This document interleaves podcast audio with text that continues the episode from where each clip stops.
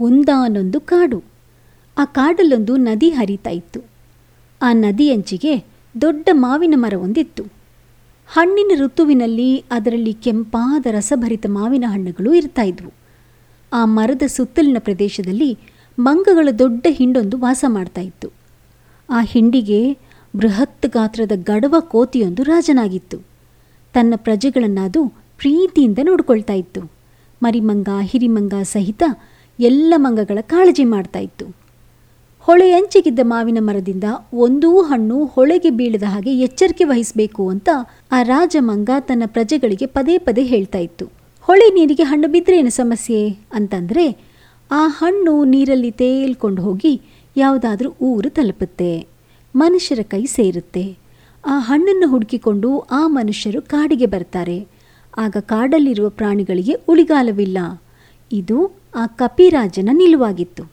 ಹಾಗಾಗಿ ಹಣ್ಣು ನೀರಿಗೆ ಬೀಳದ ಹಾಗೆ ಎಲ್ಲ ಕಪಿಗಳು ಎಚ್ಚರಿಕೆ ವಹಿಸ್ತಾ ಇದ್ವು. ಒಮ್ಮೆ ಜೋರು ಮಳೆ ಬಂತು. ಆ ಮಳೆಯ ಜೊತೆಗೆ ಗಾಳಿಯ ಆರ್ಭಟವೂ ಇತ್ತು. ಅದು ಮಾವಿನ ಹಣ್ಣಿನ ಕಾಲವೂ ಆಗಿದ್ದರಿಂದ ಗಾಳಿಯ ರಭಸಕ್ಕೆ ನಾಲ್ಕಾರು ಹಣ್ಣುಗಳು ಹೊಳೆ ನೀರಲ್ಲಿ ಕೊಚ್ಚೆ ಹೋದವು. ಹಾಗೆ ಹೋದಂಥ ಹಣ್ಣುಗಳಲ್ಲಿ ಒಂದೆರಡು ಹಣ್ಣುಗಳು ನದಿಯಾಚೆಯ ದಡ ತಲುಪಿದವು. ಆಚೆ ದಡದಲ್ಲಿ ಬಟ್ಟೆ ತೊಳಿತಾ ಇದ್ದ ಅಗಸನೊಬ್ಬನಿಗೆ ಒಂದು ಹಣ್ಣು ಸಿಕ್ಕಿತು. ನೋಡೋದಕ್ಕೆ ಕೆಂಪಗೆ ಆಕರ್ಷಕವಾಗಿದ್ದ ಹಣ್ಣನ್ನು ಆತ ತಾನು ತಿನ್ನದೆ ಊರಿನ ರಾಜನಿಗೆ ಕಾಣಿಕೆಯಾಗಿ ನೀಡಿದ. ಆ ಹಣ್ಣನ್ನು ಸವಿದಂಥ ರಾಜನಿಗೆ ಇಂಥ ಅದ್ಭುತವಾದ ಮಾವು ಇನ್ನಷ್ಟು ಬೇಕು ಅಂತ ಅನ್ನಿಸ್ತು. ಅಗಸನನ್ನು ಆತ ಕರೆಸಿ ಕೇಳಿದಾಗ, ತನಗದು ಹೊಳೆ ದಡದಲ್ಲಿ ಸಿಕ್ಕಿತ್ತು ಅಂತ ಹೇಳ್ದ. ಹಾಗಾದರೆ ಹೊಳೆ ಅಂಚಲ್ಲಿ ಎಲ್ಲೋ ಈ ಹಣ್ಣಿನ ಮರ ಇರಬೇಕು ಅಂತ ತರ್ಕಿಸಿದ ರಾಜನ ಭಟ್ಟರು ಇವರೂರಿನ ದಂಡೆಯನ್ನೆಲ್ಲ ತಡ್ಕಾಡಿದ್ರು. ಆದರೆ ಅಷ್ಟು ಸಿಹಿಯಾದ ಮಾವಿನ ಹಣ್ಣಿನ ಮರ ಅವರಿಗೆ ತಮ್ಮೂರಿನ ಹೊಳೆ ಅಂಚಿನಲ್ಲಿ ಕಾಣಲಿಲ್ಲ. ಹಾಗಾದರೆ ಇನ್ನೊಂದು ದಡದಲ್ಲಿ ಇರಬೇಕು ಅಂತ ತರ್ಕಿಸಿದ ರಾಜ ತನ್ನ ಭಟರು ಮತ್ತು ಈಜುಗಾರರ ಪಡೆಯ ಜೊತೆಗೆ ತಾನೇ ದೋಣಿಯಲ್ಲಿ ಹೊರಟ. ಎರಡು ದೊಡ್ಡ ದೋಣಿಗಳಲ್ಲಿ ಮನುಷ್ಯರು ಹೊಳೆ ದಾಟಿ ತಮ್ಮ ಕಾಡಿನತ್ತ ಬರ್ತಾ ಇರೋದು ಕಪಿಗಳಿಗೆ ಕಾಣಿಸ್ತು. ಇದನ್ನು ಕಂಡು ಆತಂಕಗೊಂಡಂತಹ ಮಂಗಗಳು ತಮ್ಮ ರಾಜನಿಗೆ ವಿಷಯವನ್ನು ತಿಳಿಸಿದವು.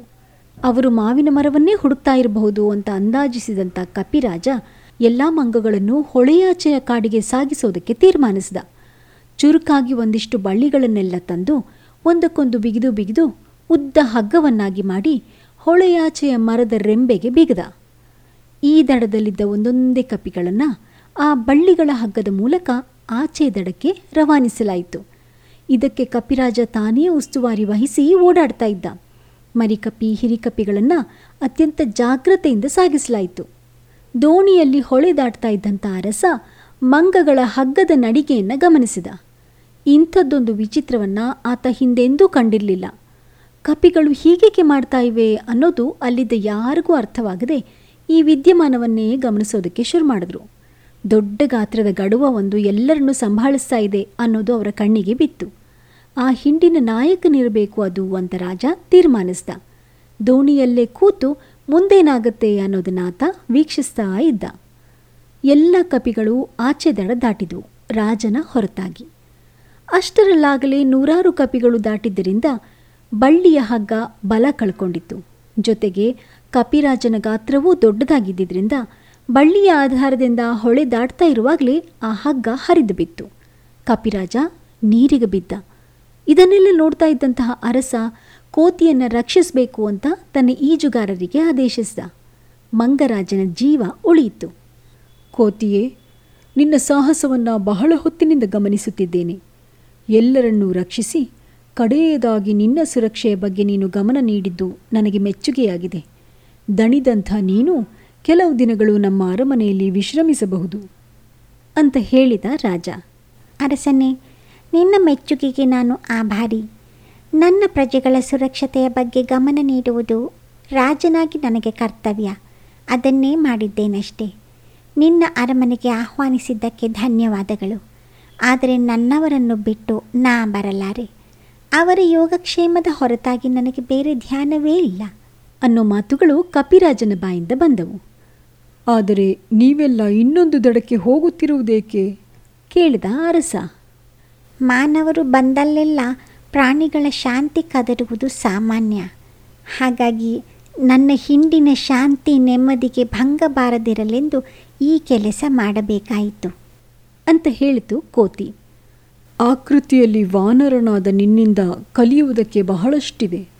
ಕಾಡಿನ ಜಾಗದಲ್ಲಿದ್ದ ಮಾವಿನ ಹಣ್ಣಿನ ಆಸೆಗೆ ಬಂದವನೇ ಹೊರತು ನಿಮ್ಮ ನೆಮ್ಮದಿಯನ್ನು ಹಾಳು ಮಾಡುವ ಉದ್ದೇಶವಿಲ್ಲ ನನಗೆ. ಆದರೆ ಅದು ನಿಮ್ಮ ಜಾಗ.